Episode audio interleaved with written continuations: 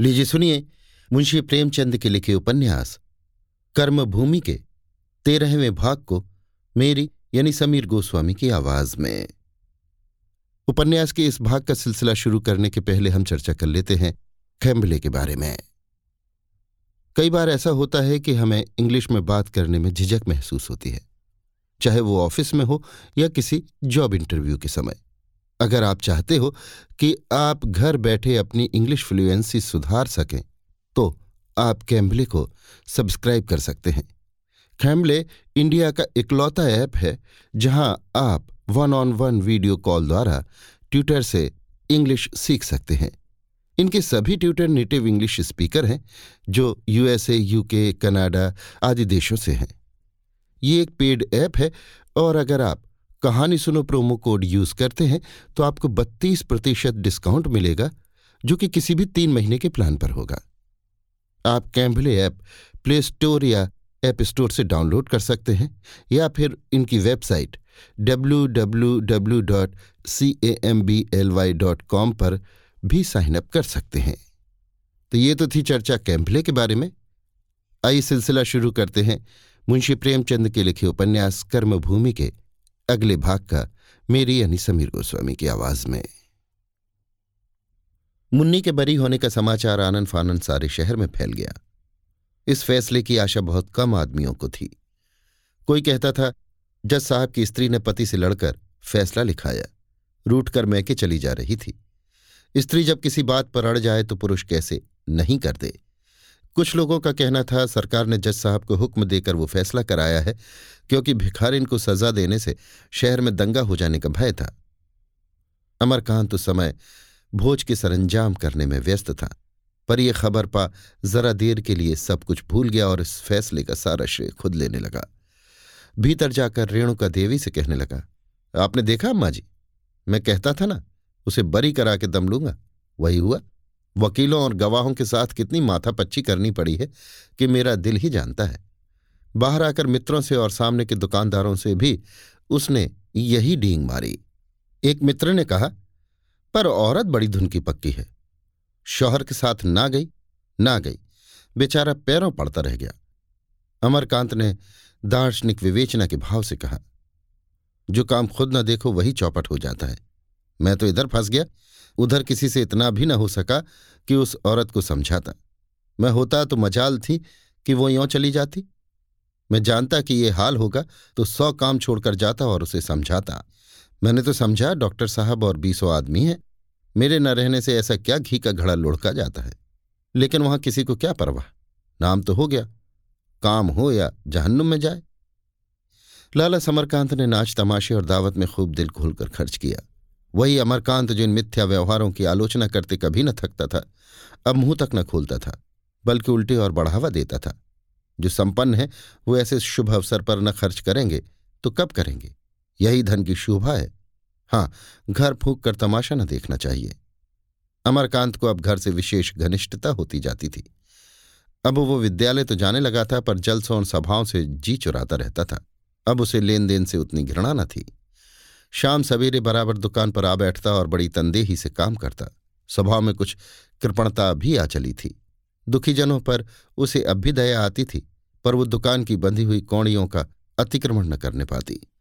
इस अल्पकाय शिशु ने ऊँट के नन्हे से नकेल की भांति उसके जीवन का संचालन अपने हाथ में ले लिया था। मानो दीपक के सामने एक भुनगे ने आकर उसकी ज्योति को संकुचित कर दिया था। तीन महीने बीत गए थे, संध्या का समय था। बच्चा पालने में सो रहा था।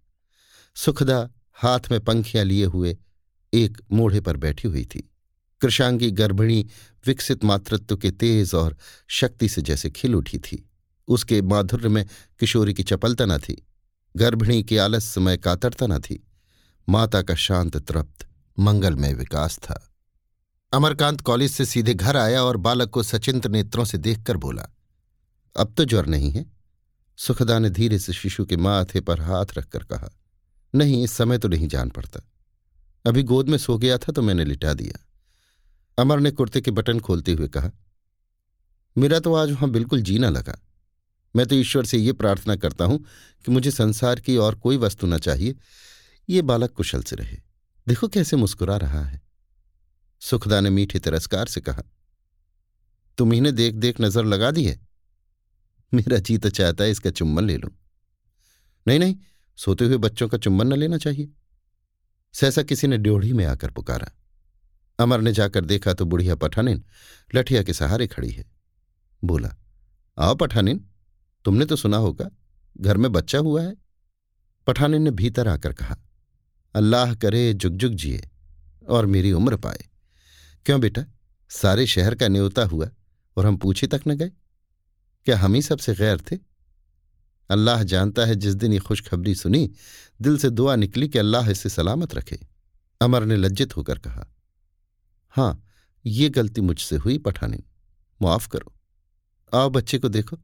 आज इसे ना जाने क्यों बुखार आया है? बुढ़िया दबे पाँव आँगन से होती हुई सामने के बरामदे में पहुँची और बहू को दुआएँ देती हुई बच्चे को देखकर बोली, कुछ नहीं बेटा, नज़र का फसाद है। मैं एक ताबीज दिए जाती हूँ अल्लाह चाहेगा, अभी हंसने खेलने लगेगा। सुखदा ने मातृत्व जनित नम्रता से बुढ़िया के पैरों को अंचल से स्पर्श किया और बोली, चार दिन भी अच्छी तरह नहीं रहता माता। घर में कोई बड़ी बूढ़ी तो है नहीं। मैं क्या जानू कैसे क्या होता है? मेरी अम्मा है, पर वो रोज तो यहाँ नहीं आ सकती। ना मैं ही रोज उनके पास जा सकती हूँ। बुढ़िया ने फिर आशीर्वाद दिया और बोली, जब काम पड़े मुझे बुला लिया करो बेटा। मैं और किस दिन के लिए हूँ? जरा तो मेरे साथ चले चलो भैया, मैं ताबीज दे दूँ। बुढ़िया ने अपने सलूके की जेब से एक रेशमी कुर्ता और टोपी निकाली और शिशु के सिराहने रखते हुए बोली, ये मेरे लाल की नज़र है बेटा, इसे मंजूर करो, मैं और किस लायक हूँ। सकीना कई दिन से सीकर रखे हुए थे। चला नहीं जाता बेटा, आज बड़ी हिम्मत करके आई हूँ। सुखदा के पास संबंधियों से मिले हुए कितने ही अच्छे से अच्छे कपड़े रखे हुए थे, पर इस सरल उपहार से उसे जो हार्दिक आनंद प्राप्त हुआ, वो और किसी उपहार से न हुआ था, क्योंकि इसमें अमीरी का गर्व, दिखावे की इच्छा या प्रथा की शुष्कता न थी। इसमें एक शुभ चिंतक की आत्मा थी, प्रेम था और आशीर्वाद था। बुढ़िया चलने लगी तो सुखदा ने उसे एक पोटली में थोड़ी सी मिठाई दी, पान खिलाए और बरोठे तक उसे विदा करने आई। अमरकांत ने बाहर आकर एक इक्का किया और बुढ़िया के साथ बैठकर ताबीज लेने चला। गंडे ताबीज पर उसे विश्वास न था, पर वृद्धजनों के आशीर्वाद पर था और उस ताबीज को वो केवल आशीर्वाद समझ रहा था। रास्ते में बुढ़िया ने कहा, मैंने तुमसे कुछ कहा था। वो तुम भूल गए बेटा? अमर सचमुच भूल गया था। शर्माता हुआ बोला हाँ पठानिन, मुझे याद नहीं आया, मुआफ करो। वो सकीना के बारे में? अमर ने माथा ठोंक कर कहा हाँ माता, मुझे बिल्कुल ख्याल न रहा। तो अब ख्याल रखो बेटा मेरे और कौन बैठा हुआ है जिससे कहूँ? इधर सकीना ने और कई रूमाल बनाए हैं, कई टोपियों के पल्ले भी काढ़े हैं। पर जब चीज़ बिकती ही नहीं तो दिल नहीं बढ़ता। मुझे वो सब चीज़ें दे दो, मैं बिकवा दूँगा। तुम्हें तकलीफ़ ना होगी बेटा? कोई तकलीफ़ नहीं। भला इसमें क्या तकलीफ़? अमरकांत को बुढ़िया घर में न ले गई। इधर उसकी दशा और भी हीन हो गई थी। रोटियों के भी लाले थे। घर की एक एक अंगुल ज़मीन पर उसकी दरिद्रता अंकित हो रही थी। उस घर में अमर को क्या ले जाती? बुढ़ापा ने संकोच होने पर भी कुछ पर्दा रखना चाहता है। वो उसे एक के ही पर छोड़कर अंदर गई और थोड़ी देर में ताबीज और रूमालों की बख्ची लेकर आ पहुँची। ताबीज उसके गले में बाँध देना, फिर कल मुझसे हाल कहना। कल मेरी तातील है, दो चार दोस्तों से बातें करूँगा, शाम तक बन पड़ा तो आऊँगा, नहीं फिर किसी दिन आ जाऊँगा। घर आकर अमर ने ताबीज बच्चे के गले में बांधी और दुकान पर जा बैठा। लालाजी ने पूछा, कहाँ गए थे? दुकान के वक्त कहीं मत जाया करो। अमर ने क्षमा प्रार्थना के भाव से कहा, आज पठाने ना गई थी। बच्चे के लिए एक ताबीज देने को कहा था, वही लेने गया था। मैंने अभी देखा, अब तो अच्छा मालूम होता है। दुष्ट ने मेरी मूछे पकड़कर खींच डाली। मैंने भी कसकर एक घूसा जमाया बचा को। हाँ खूब याद आई। तुम बैठो। मैं जरा शास्त्री जी के पास से जन्म पत्र लेता आऊँ। आज उन्होंने देने का वादा किया था। लाला जी चले गए तो अमर फिर घर में जा पहुँचा और बच्चे को गोद में लेकर बोला, क्यों जी? तुम हमारे बाप की मूछे उखाड़ते हो। खबरदार जो फिर उनकी मूछ छुई। नहीं, दांत तोड़ दूँगा। बालक ने उसकी नाक पकड़ ली और उसे निगल जाने की चेष्टा करने लगा, जैसे हनुमान सूर्य को निगल रहे हो। सुखदा हंसकर बोली, पहले अपनी नाक बचाओ, फिर बाप की मूछे बचाना।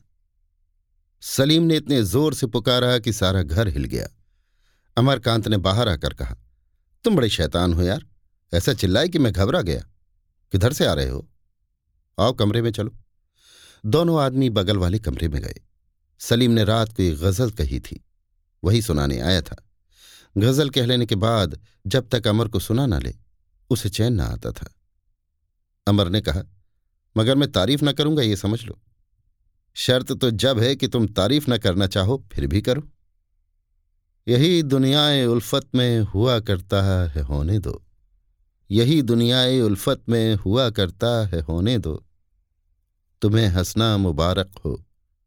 कोई रोता है, रोने दो। अमर ने झूम कर कहा, लाजवाब शेर है भाई। बनावट नहीं दिल से कहता हूँ। कितनी मजबूरी है। सलीम ने दूसरा शेर पढ़ा, कसम ले लो जो शिकवा हो तुम्हारी बेवफाई का, कसम ले लो जो शिकवा हो तुम्हारी बेवफाई का, किए को अपनी रोता हूँ, मुझे जी भर के रोने दो। अमर, बड़ा दर्दनाक शेर है, रोंगटे खड़े हो गए, जैसे कोई अपनी बीती गा रहा हो। इस तरह सलीम ने पूरी गज़ल सुनाई और अमर ने झूम झूम कर सुनी, फिर बातें होने लगी। अमर ने पठानिन के रूमाल दिखाने शुरू किए। एक बुढ़िया रख गई है, गरीब औरत है। जी चाहे दो चार ले लो। सलीम ने रूमालों को देखकर कहा, चीज़ तो अच्छी है यार, लाओ एक दर्जन लेता जाओ किसने बनाए हैं? उसी बुढ़िया की एक पोती है। अच्छा वही तो नहीं, जो एक बार कचहरी में पगली के मुकदमे में गई थी? माशूक तो यार, तुमने अच्छा छांटा। अमरकांत ने अपनी सफ़ाई दी। कसम ले लो, जो मैंने उसकी तरफ़ देखा भी हो। मुझे कसम लेने की क्या ज़रूरत? तुम्हें वो मुबारक हो। मैं तुम्हारा रकीब नहीं बनना चाहता। रूमाल कितने दर्जन के हैं? जो मुनासिब समझो दे दो। इसकी कीमत बनाने वाले के ऊपर मुनहसर है। अगर उस हसीना ने बनाए हैं तो फ़ी रूमाल पाँच रुपया। बुढ़िया या और किसी ने बनाए हैं तो फ़ी रूमाल चार आने। तुम मज़ाक करते हो। तुम्हें लेना मंजूर नहीं। पहले ये बताओ, किसने बनाए बनाए तो हैं सकीना ही ने। अच्छा उसका नाम सकीना है। तो मैं फ़ी रूमाल पाँच रुपये दे दूँगा। शर्त यह है कि तुम मुझे उसका घर दिखा दो। हाँ शौक से। लेकिन तुमने कोई शरारत की तो मैं तुम्हारा जानी दुश्मन हो जाऊँगा। अगर हम दर्द बनकर चलना चाहो, चलो। मैं चाहता हूँ उसकी किसी भले आदमी से शादी हो जाए। है कोई तुम्हारी निगाह में ऐसा आदमी? बस यही समझ लो कि उसकी तकदीर खुल जाएगी। मैंने ऐसी हयादार और सलीकेमंद लड़की नहीं देखी। मर्द को लुभाने के लिए औरत में जितनी बातें हैं, सब उसमें मौजूद हैं। सलीम ने मुस्कुराकर कहा, मालूम होता है, तुम खुद उस पर रीछ चुके। हुस्न में तो वो तुम्हारी बीवी के तलवों के बराबर भी नहीं। अमरकांत ने आलोचक के भाव से कहा, औरत में रूप ही सबसे प्यारी चीज़ नहीं है। मैं तुमसे सच कहता हूँ, अगर मेरी शादी न हुई होती और मज़हब की रुकावट न होती तो मैं उससे शादी करके अपने को भाग्यवान समझता। आखिर उसमें ऐसी क्या बात है जिस पर तुम लट्टू हो? ये तो मैं खुद नहीं समझ रहा हूँ। शायद उसका भोलापन हो। तुम खुद क्यों नहीं कर लेते? मैं ये कह सकता हूँ कि उसके साथ तुम्हारी ज़िंदगी जन्नत बन जाएगी। सलीम ने संदिग्ध भाव से कहा, मैंने अपने दिल में जिस औरत का नक्शा खींच रखा है, वो कुछ और ही है। शायद वैसी औरत मेरी ख्याली दुनिया के बाहर कहीं होगी भी नहीं। मेरी निगाह में कोई आदमी आएगा तो बताऊँगा। इस वक्त तो मैं ये रूमाल लिए जाता हूँ। पाँच रुपए से कम क्या दूँ?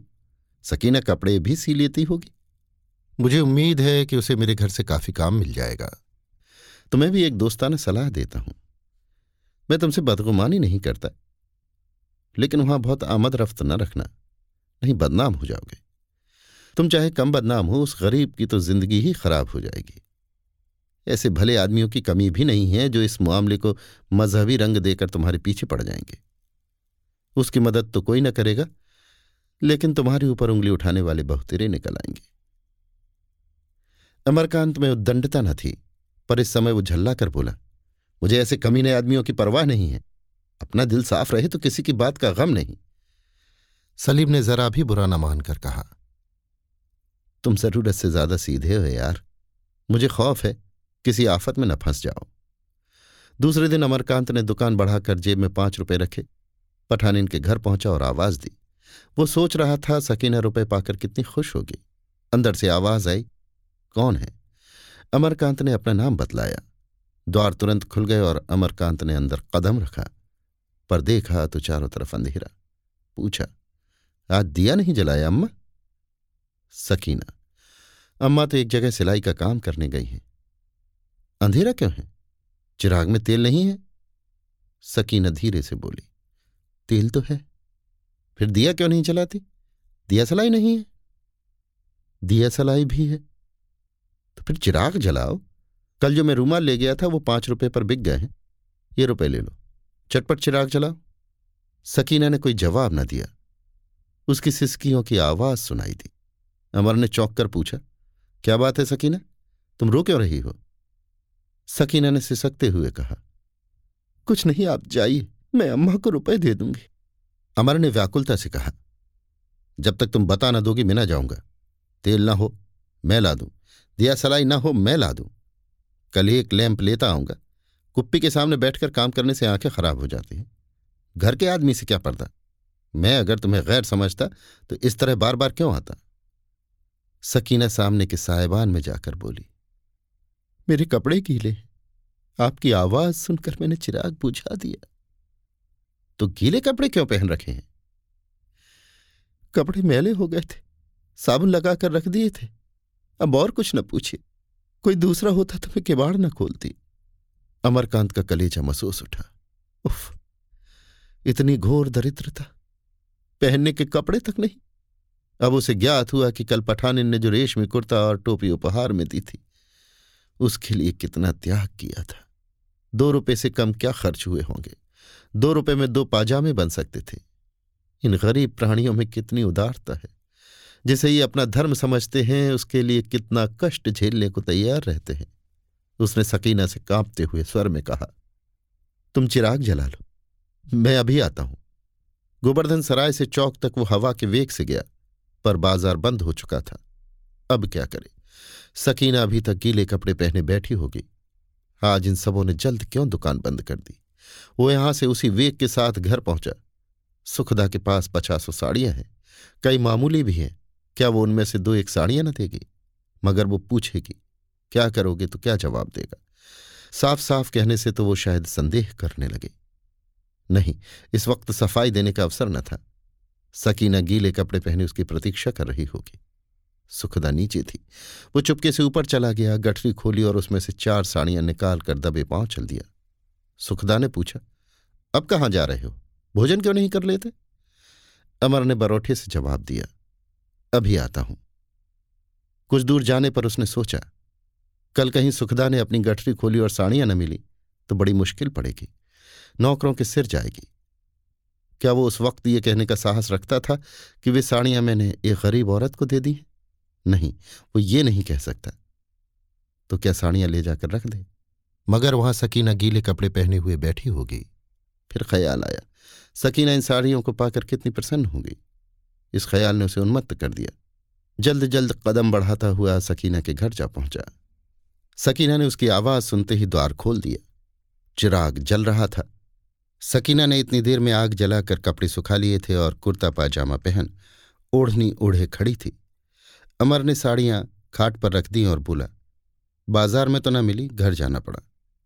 हमदर्दों से पर्दा न रखना चाहिए सकीना ने साड़ियों को लेकर देखा और सकुचाती हुई बोली, बाबूजी, आप नाहक साड़ियाँ लाए।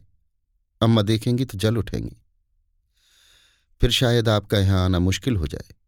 आपकी शराफत और हमदर्दी की जितनी तारीफ़ अम्मा करती थी, उससे कहीं ज़्यादा पाया। आप यहाँ ज़्यादा आया भी ना करें। नहीं खाम खां लोगों को शुभा होगा। मेरी वजह से आपके ऊपर कोई शुभह करे, ये मैं नहीं चाहती। आवाज़ कितनी मीठी थी, भाव में कितनी नम्रता, कितना विश्वास, पर उसमें हर्ष न था। जिसकी अमर ने कल्पना की थी, अगर बुढ़िया इस सरल स्नेह को संदेह दृष्टि से देखे तो निश्चय ही उसका आना जाना बंद हो जाएगा। उसने अपने मन को टटोल कर देखा इस प्रकार के संदेह का कोई कारण है? उसका मन स्वच्छ था, वहाँ किसी प्रकार की कुत्सित भावना न थी। फिर भी सकीना से मिलना बंद हो जाने की संभावना उसके लिए असह थी। उसका शासित दलित पुरुषत्व यहाँ अपने प्राकृतिक रूप में प्रकट हो सकता था। सुखदा की प्रतिभा, प्रगल्भता और स्वतंत्रता जैसे उसके सिर पर सवार रहती थी। वो जैसे उसके सामने अपने को दबाए रखने पर मजबूर था। आत्मा में जो एक प्रकार के विकार और व्यक्तिकरण की आशंका होती है, वो अपूर्ण रहती थी।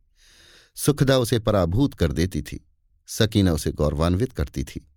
सुखदा उसका दफ्तर थी, सकीना घर। वहाँ वो दास था, यहाँ स्वामी। उसने साड़ियाँ उठा ली और व्यथित कंठ से बोला, अगर ये बात है तो मैं इन साड़ियों को लिए जाता हूँ, सकीना। लेकिन मैं कह नहीं सकता, मुझे इससे कितना रंज होगा। रहा मेरा आना जाना। अगर तुम्हारी इच्छा है कि मैं ना आऊँ तो मैं भूल कर भी ना आऊँगा। लेकिन पड़ोसियों की मुझे परवाह नहीं है। सकीना ने करुण स्वर में कहा, बाबूजी, मैं आपके हाथ जोड़ती हूँ। ऐसी बात मुँह से न निकाली। जब से आप आने जाने लगे हैं, मेरे लिए दुनिया कुछ और हो गई है। मैं अपने दिल में एक ऐसी ताकत, ऐसी उमंग पाती हूँ, जिसे एक तरह का नशा कह सकती हूँ। लेकिन बदगोई से तो डरना ही पड़ता है। अमर ने उन्मत्त तो होकर कहा, मैं बदगोई से नहीं डरता सकी ना रत्ती भर भी नहीं। लेकिन एक ही पल में वो समझ गया, मैं कुछ बहका जाता हूँ। बोला, मगर तुम ठीक कहती हो। दुनिया और चाहे कुछ न करे, बदनाम तो कर ही सकती है। दोनों एक मिनट तक शांत बैठे रहे, तब अमर ने कहा, और रूमाल बना लेना, कपड़ों का प्रबंध भी हो रहा है। अच्छा अब चलूँगा। लाओ, साड़ियाँ लेता जाऊँ। सकीना ने अमर की मुद्रा देखी, मालूम होता था रोना ही चाहता है। उसके जी में आया, साड़ियाँ उठाकर छाती से लगा ले, पर संयम ने हाथ न उठाने दिया। अमर ने साड़ियाँ उठा ली और लड़खड़ाता हुआ द्वार से निकल गया। मानो अब गिरा, तब गिरा। अभी आप सुन रहे थे मुंशी प्रेमचंद के लिखे उपन्यास, कर्मभूमि के तेरहवें भाग को, मेरी यानी समीर गोस्वामी की आवाज़ में।